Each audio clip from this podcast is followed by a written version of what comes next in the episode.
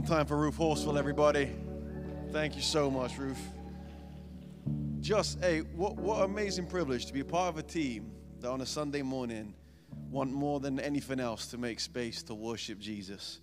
To not just get through a service, to not just do the running order of events, but to do what we all came here to do and worship the, the risen Lord. So thank you guys, incredible worship team. Beautiful. Um, yeah, I'm going to be continuing from where we left off last week, like literally, right at the end of the service. It wasn't planned. Um, I don't know if you were watching or not, but I got up and I just shared that I felt it was important to sing the blessing, the song that we were singing, to sing it, but over those that we were to forgive. Perhaps people in our life that we had, you know, had grievances with, that we've struggled with, that have done us wrong echoing the words of Jesus in the Gospel of Matthew. Pray for your enemies. I believe it's Matthew 5 44. Pray for your enemies. Bless those who persecute you. Some translations say, Bless those who, um, who have done you wrong. And I want to continue because we're on this series of I Lack Nothing. And I, I got to be honest, I think that the most extravagant expression of contentment within the soul of a human being is to forgive and to live as one who has been forgiven. When we forgive and when we receive the reality of our forgiveness, our debts are settled. We don't live as someone in lack. We don't live as someone in judgment. We don't live as someone seeking retribution. We live free. And so I want to dive into it today, and I'm conscious of the time because we're going to give you a bit of a two for one message this morning. I'm going to I'm gonna I'm basically the warm-up act this morning for my wife. Kara's gonna come up and bring it home. So it is 11:27. Start heckling me in 15 minutes, all right? All right, here we go. So I'm gonna I'm gonna continue from where we left off last week in the scriptures, Matthew 5. You can turn your Bibles to that page. I think we're gonna have it up on the screen in a second. Matthew 5, the Sermon on the Mount, Jesus' manifesto for his kingdom. And he says this, seeing the crowds, he went up to the mountain, and when he sat down, his disciples came to him. Just love the imagery. Jesus is going for a hike. He sits down, and as soon as he sits down, the disciples gather around. They know it's about to go down. And he opened his mouth and he taught them, saying, Blessed are the poor in spirit, for theirs is the kingdom of heaven. And blessed are those who mourn, for they shall be comforted. And blessed are the meek, for they shall inherit the earth. That's where we stayed last week. And blessed are those who hunger and thirst for righteousness, for they shall be satisfied. And today we're looking at this, verse 7 Blessed are the merciful, for they shall receive mercy. So, last week we looked at blessed are the meek, for they shall inherit the earth. And the reality that when we deal with our mindsets of entitlement, we start to receive the truth that everything in our life really is a gift. Amen. We start living with a posture of gratitude, and we're able to say, I lack nothing because we've come into this clarity and this understanding, as the psalmist says in Psalm 24 everything in the earth is the Lord's. And so everything good in our life comes from Him. And so we don't live in this perpetual state of striving and fighting for good things in our life. We live in this constant awareness, this constant state of receiving what is already there. That's how someone living in absolute poverty is able to say, I lack nothing. That's why the Apostle Paul was able to say, I've had plenty and I've had few, and in all things I'm satisfied. It's in that state of recognizing we are living in a perpetual state of God's goodness. So that's where we that's where we stayed last week. And today, a couple verses later, Jesus says, Blessed are the merciful, for they shall receive mercy. Now, often when Jesus talks about forgiveness, talks about mercy, he speaks about how when we forgive, it's an acknowledgement of the fact that we've been forgiven. So when he teaches us, his disciples, to pray, he says, Father, forgive us as we have forgiven those that have done us wrong.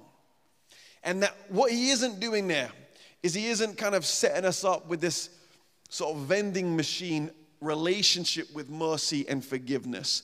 If I put a coin in, I'll get one out.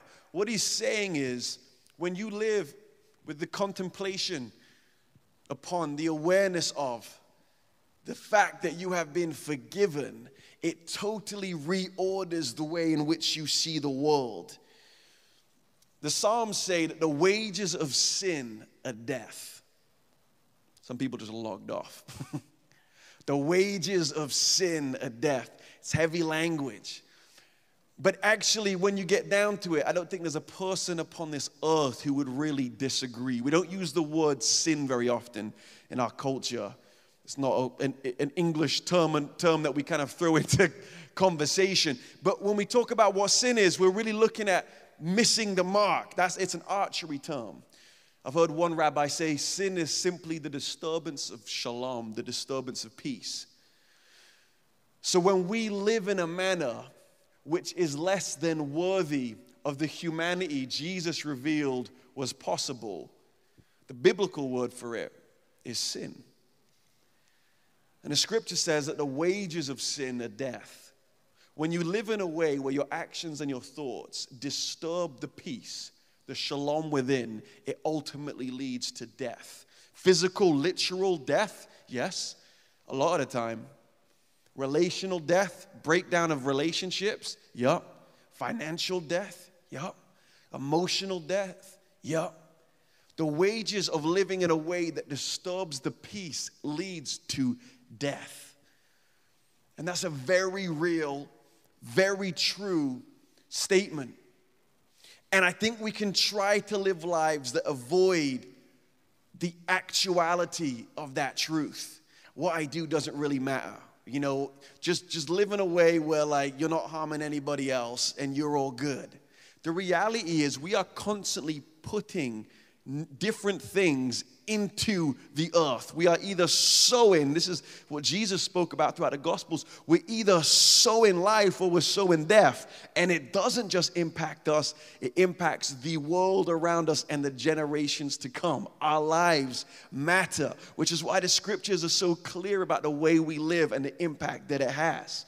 So Jesus' response to the wages of sin or death is to do what? Die. And that's why this Easter weekend is so powerful. This is the, the climax of the Christian tradition in April, the first weekend of April. Paul writes, He that knew no sin, stay with me, he that had never done anything to disturb the peace within him or outside of him, he had, had done nothing wrong, he that knew no sin became our sin. Jesus became incarnational. Jesus became everything we had ever done in thoughts, in words, in actions that had disturbed the peace, missed the mark. He became our sin. And what happened in response to that becoming of sin? Well, the wages, the payment of it is death. So, what did he do? He died. And then what did he do? He rose from the dead revealing that he had conquered the very consequence of sin itself. Which is why that Last Supper is so beautiful. This is my body broken for you. This is my blood poured out for you, my blood of the new covenant, the forgiveness of sins. We have been forgiven of that very innate need that every human being has. My daughter is getting Pentecostal this morning. Amen. That's the truth, but we live even a lot of our Christian lives without our perspective of it. And like the older brother I talked about last week, who lived in such a state of unawareness of what he had received, he lived like he had to earn everything that was already his. We can do a similar thing with grace and forgiveness, but almost in reverse. We can live with such comfortability in our faith that we live actually in a state of avoidance that we needed that we continually need God's grace and God's forgiveness. Amen? Couple people. So, Jesus is saying the more aware you are of your forgiveness, the more you will forgive. Blessed are the merciful, they will receive mercy. What they have done is they've stepped into the way of the kingdom. We think that when we get even, when we get even, we make things right. But when we get even, we make things odd. when we get even, we make things odd. Because Jesus' kingdom is based not upon retribution, but on restoration. God didn't get even with humanity. God didn't get even with us. God gave us mercy and He gave us grace. Paul says in Romans 5, Oh, God's grace and mercy, that open space where we always long to be. God gave it to us. He brought us into grace and mercy. So, when we live in a posture of forgiveness, we're living in accordance with His kingdom. I was thinking about this not so long ago. I told you last week that I spent a lot of last year just living in the Beatitudes, and I was meditating on this scripture, and it was really, it was ironic because there was a particular day I was thinking about this scripture, and I woke up, and it was one of those days that from the get go just started going wrong. I woke up in recognition that I was late on two very important deadlines with some creative projects I was on. That transpired to me communicating with a peer, with someone I was working with, in a very frustrated um, manner, which definitely hurt the person. I, I basically just kept pushing this stuff down. I'm just cracking on with my day. All right, I'm late on the deadline. Let's just dismiss it and move on. I've hurt that person. Ugh, let's just dismiss it and move on. Then I needed to go to Sainsbury's and pick up some stuff. So I drive up there. I was not driving as safely as I could have. I'm like going as fast as I can to get there. I pull into Sainsbury's and bay parking, it was packed. And I scratched the car on my left as I'm going in. And I mean, scratch it. And I was just like, oh my goodness. So I was like, I don't know what you meant to do here. Like, I just need to be accountable to it. So I thought I'll run into Sainsbury's and I'll quickly buy a pen and paper and I'll write my details and put it on the, um, you know, windshield. Then we can talk about this later. And so I run in, I get the pen and the paper, I buy it, I run back out, and the car to my left has gone. Now, you might be all thinking about the thing I should have done, the wiser thing, but in that moment, that was all I could have thought to do was for them to get in touch with me. And I got back in my car. I hadn't even done the shop. I got back in my car and I sat in the driver's seat and my head hit the steering wheel. And I, and I said this ancient sacred prayer that has been spoken by our church fathers and mothers for generations upon generation. I just said this Lord, have mercy. Lord, have mercy upon me. And it's, it's sometimes just bad days that bring you back to your need for mercy and for forgiveness. And look, forgiveness is never easy. It's never easy, but Jesus is saying the more you contemplate and the more you receive the fact that you have been forgiven, the easier it becomes because the more you recognize this is how the kingdom is, this is how the kingdom works. We don't forgive ever because someone deserves it. We forgive to posture ourselves not in the system of justice and judgment and retributive actions, but in a posture of restoration, just as we have moved ourselves to be restored. Does that make sense? We never forgive because it's just the easiest thing to do, or it's the thing that makes us feel good about ourselves. We do it not because someone else deserves it, we do it because it realigns us with the truth of our own forgiveness. There's a, there's a quote by Charles Spurgeon, which I, which I love. He says this He says, You know, when we forgive, I'm paraphrasing him, but when we forgive, we actually acknowledge what Christ has done for us. And that's why to forgive is to say, I lack nothing. Christ has given me everything, so no man owes me anything. Christ has given me everything. No one owes me anything.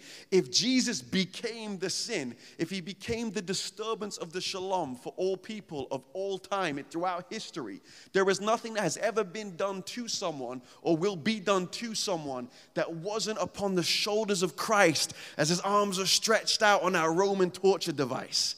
So Charles Spurgeon said, Son, forgive them. Christ has suffered enough. Forgive them because ultimately it's upon the shoulders of Christ that the justice and the judgment that you so desire is being inflicted. But you can't look at that cross of Christ without seeing the judgment and the justice that you deserved upon yourself revealed. I'm just going to tell you one more little story, and then uh, my wife is going to come up and bring this message home. My, my parents in the last couple of years have gone through this, this, this kind of real difficult situation financially. I, asked the permission to share this.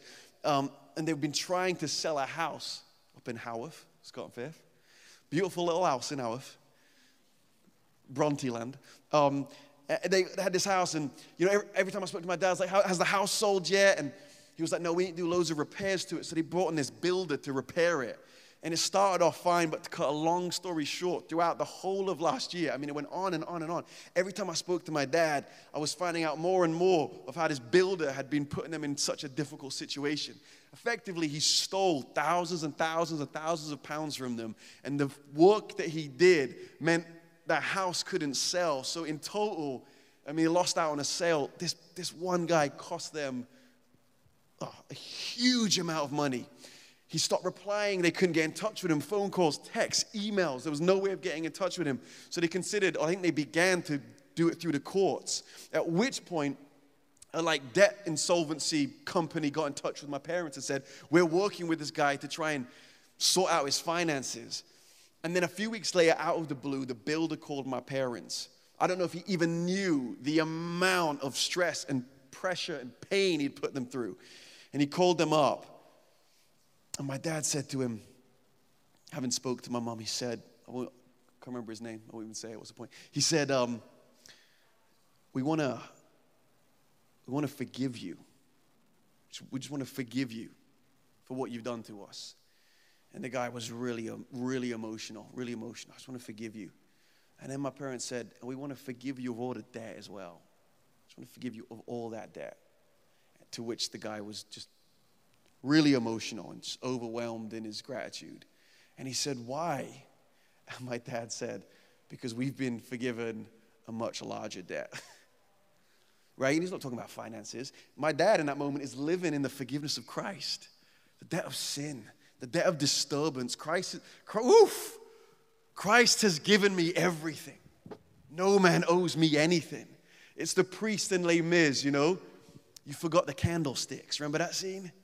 It's living in a perpetual state of God's goodness and His grace. And then the debt company called my parents up weeks later and they said, We just want to make this official. Have you actually forgiven him all of that debt? My parents said, Yes. And they said, Why? And he said, Because we've been forgiven a much bigger debt. And, they, and they, they, they, they suggested that guy do Alpha. They opened up the Alpha course to the builder. Phenomenal. But that for me is such a beautiful imagery of lacking nothing.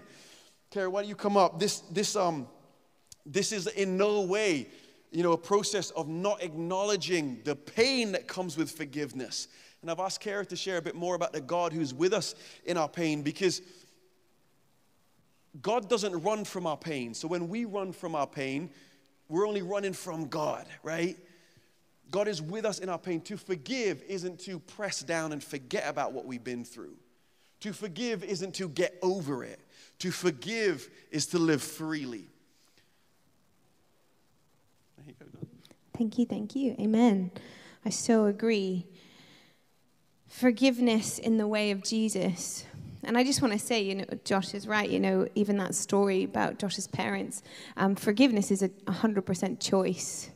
We can choose to forgive. We can wake up and tomorrow we can have the next five minutes, the next 30 seconds, and say, I will, and I can, so I will, and I am. You can do that in that process, I just so believe that forgiveness, there is humanity. Jesus is a human on the cross, right? He was baptized and anointed by God, and with God, did every single miracle possible, did every sign and wonder with God, anointed, you know, the Spirit of God uh, in him and through him. And he gave us all of that. All of that option he gave us but still human. So I'm going to be really quick. I'm just going to hit a few points really of of this forgiveness journey that I really do believe we keep coming back to. So it's an it's an opportunity for intimacy. That's where we're going. It's an opportunity for intimacy with the Lord and intimacy with others to really receive what the resurrection of Christ has given us. So we're going to go into, you know, that um, classic Jesus wept. the classic. Why not? Go straight there. It's John 11. Um, so I'm not going to read it all. I'm going to paraphrase it a bit, but I would really encourage you to go back and read it. it this scripture has struck me and struck my heart in such a way. Um, we're going to start in John 11, verse 11. And Jesus hears um, that Lazarus has passed away, and um, he's talking with the disciples, going back and forth. But this is what he says He says, um, He said to them, Our friend Lazarus has fallen asleep, but I will go awaken him. The first thing about this process is that Jesus has had his eyes on resurrection. Just remember that through this story, he knew he was going towards redemption of all things restoration of all things. Um, so just hold that in your mind as we go forward. You're going to skip down to John 11. Yeah, John 11, sorry, um, 32. And this is where Jesus gets there. Obviously, in Mary's eyes, he's late. um, Lazarus has been dead now for three days, four days, I think. And um, this is what Mary says, to, this is what that scripture says, 1132. When Mary reached the place where Jesus was and saw him, she fell to his feet and said, Lord, if you had been here, my brother would not have died. And I hear in that sorrow. I hear in that pain. I hear in that grief. I hear in that vulnerability. What if it was okay to bring exactly how it felt to the King of Kings? to the one you knew could do something, to the one you hoped would do something, to that disappointment and that pain. What if you could bring that like Mary did? And I believe vulnerability moves the heart of God. So we need to engage with the very thing that hurts. That's what this shows me. Because Jesus didn't go on then to say, Oh, be quiet, Mary, or get over it. He knew in his heart he was going towards resurrection. But the next thing is he took compassion, he listened. He saw, in verse 33, he saw her weeping. And it says he was moved, his spirit was moved deeply. So he had compassion on this moment. So if we want to do emotions and forgiveness in the way of Jesus, have compassion. Take a minute and listen. Listen to your heart. Listen to what you're feeling because God doesn't negate it. He doesn't override it. That is something I would really speak into your heart. We have a God of victory and we stand on victory, but we, he, we do not have a God that covers up. We do not have a God that pushes things away. We have a God who faced death, looked into the eye of death, and still said, I'm not finished yet. still said, This isn't finished. I've got more freedom. So listen, have compassion. And Jesus went on, it says, um, he was moved and his spirit was troubled. In verse 34, he asks them, Where did you lay him? And they say, Come see.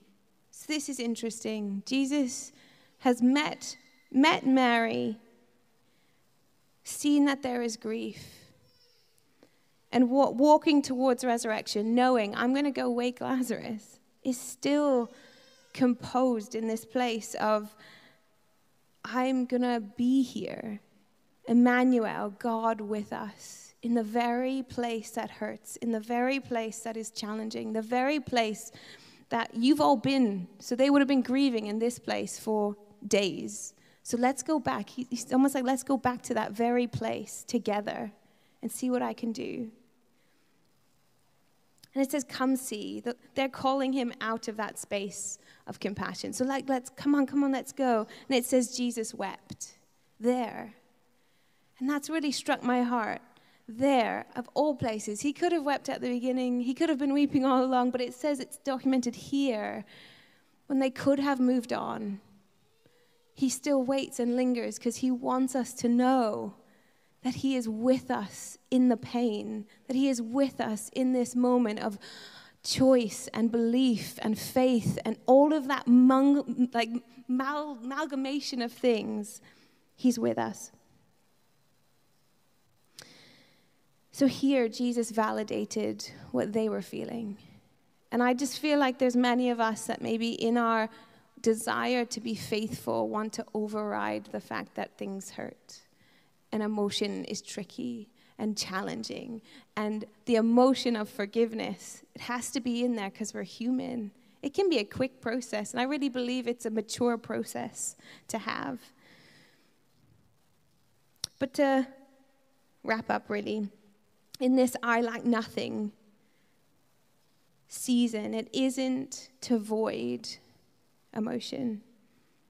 is to be content in the way of Jesus. And I believe because Jesus went on to say, Come out, Lazarus, and bring resurrection and change everything. But he still met them in their humanity.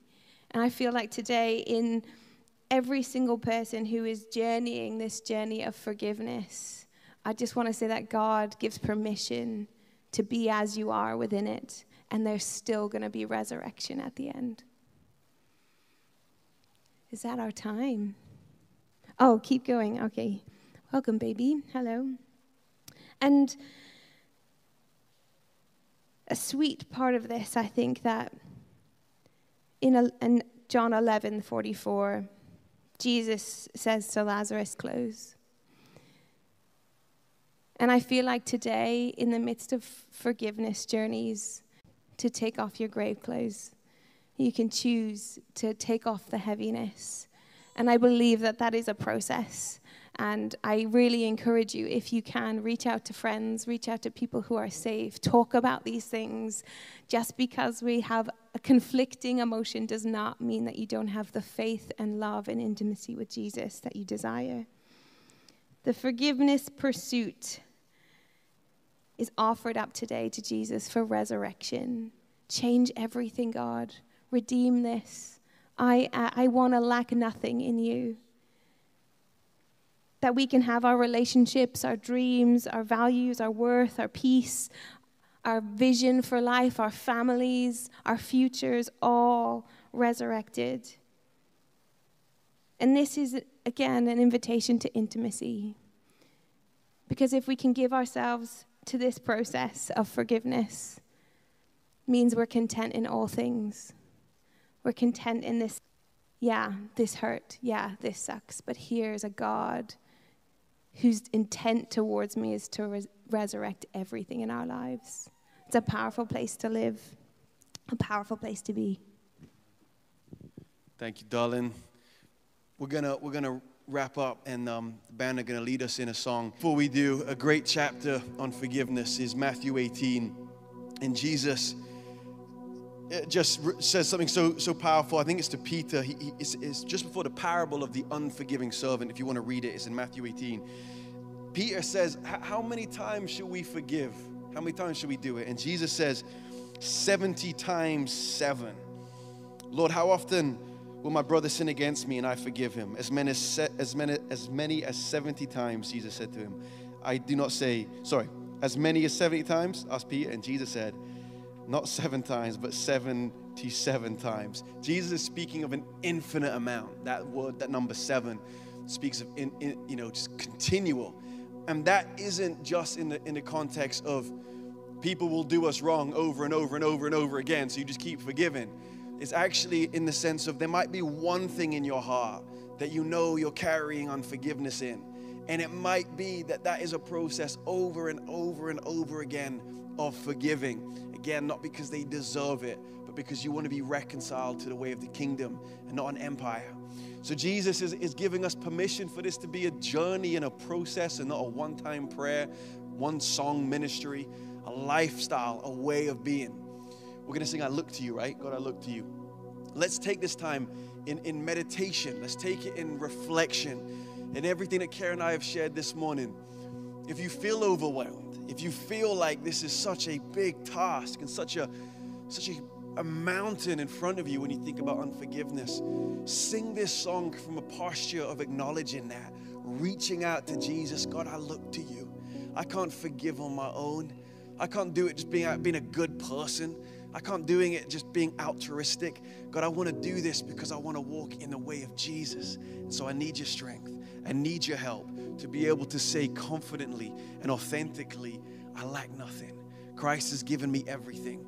No one owes me anything. Amen.